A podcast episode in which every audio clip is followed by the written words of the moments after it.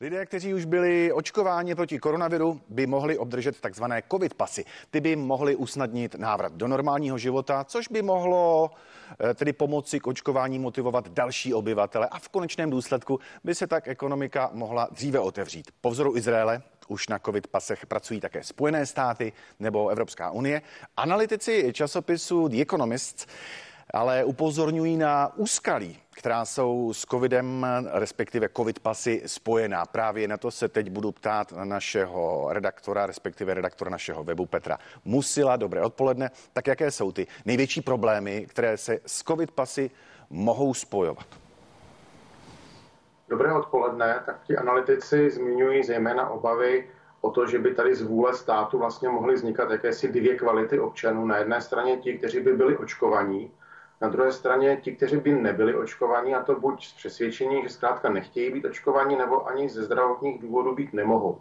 Další úskalí je například bezpečnost dat, která by byla eh, schovaná v tom COVID pasu, který by byl zřejmě eh, v elektronické eh, formě. A v neposlední řadě varují také před vakcinačním nacionalismem, což znamená, že ekonomicky vyspělé země by postupovaly a vidíme, že už postupují v očkování rychleji, zatímco ty méně, ty chudé, eh, chudé země by třeba mohly očkovat ještě v roce 23 nebo 24, zatímco my už bychom třeba řešili nějaké přeočkování proti mutacím toho viru.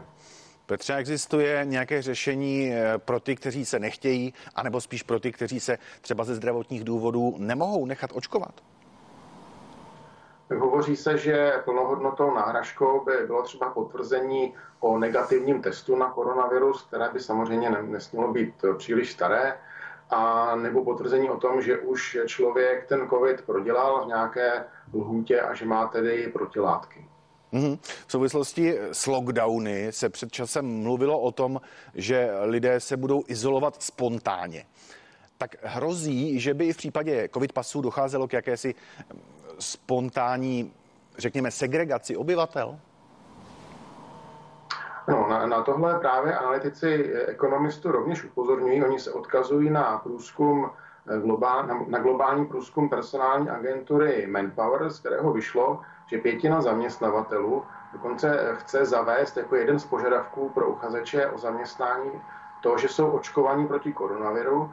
Dalších 14% to zvažuje a pravděpodobně budou i reagovat na tlak svých klientů, kteří nebudou chtít třeba s neočkovanými zaměstnanci vůbec spolupracovat. Takže ano, to je jedno z dalších potenciálních rizik. Říká Petr Musil z našeho webu. Díky. Díky za pozvání, hezký den.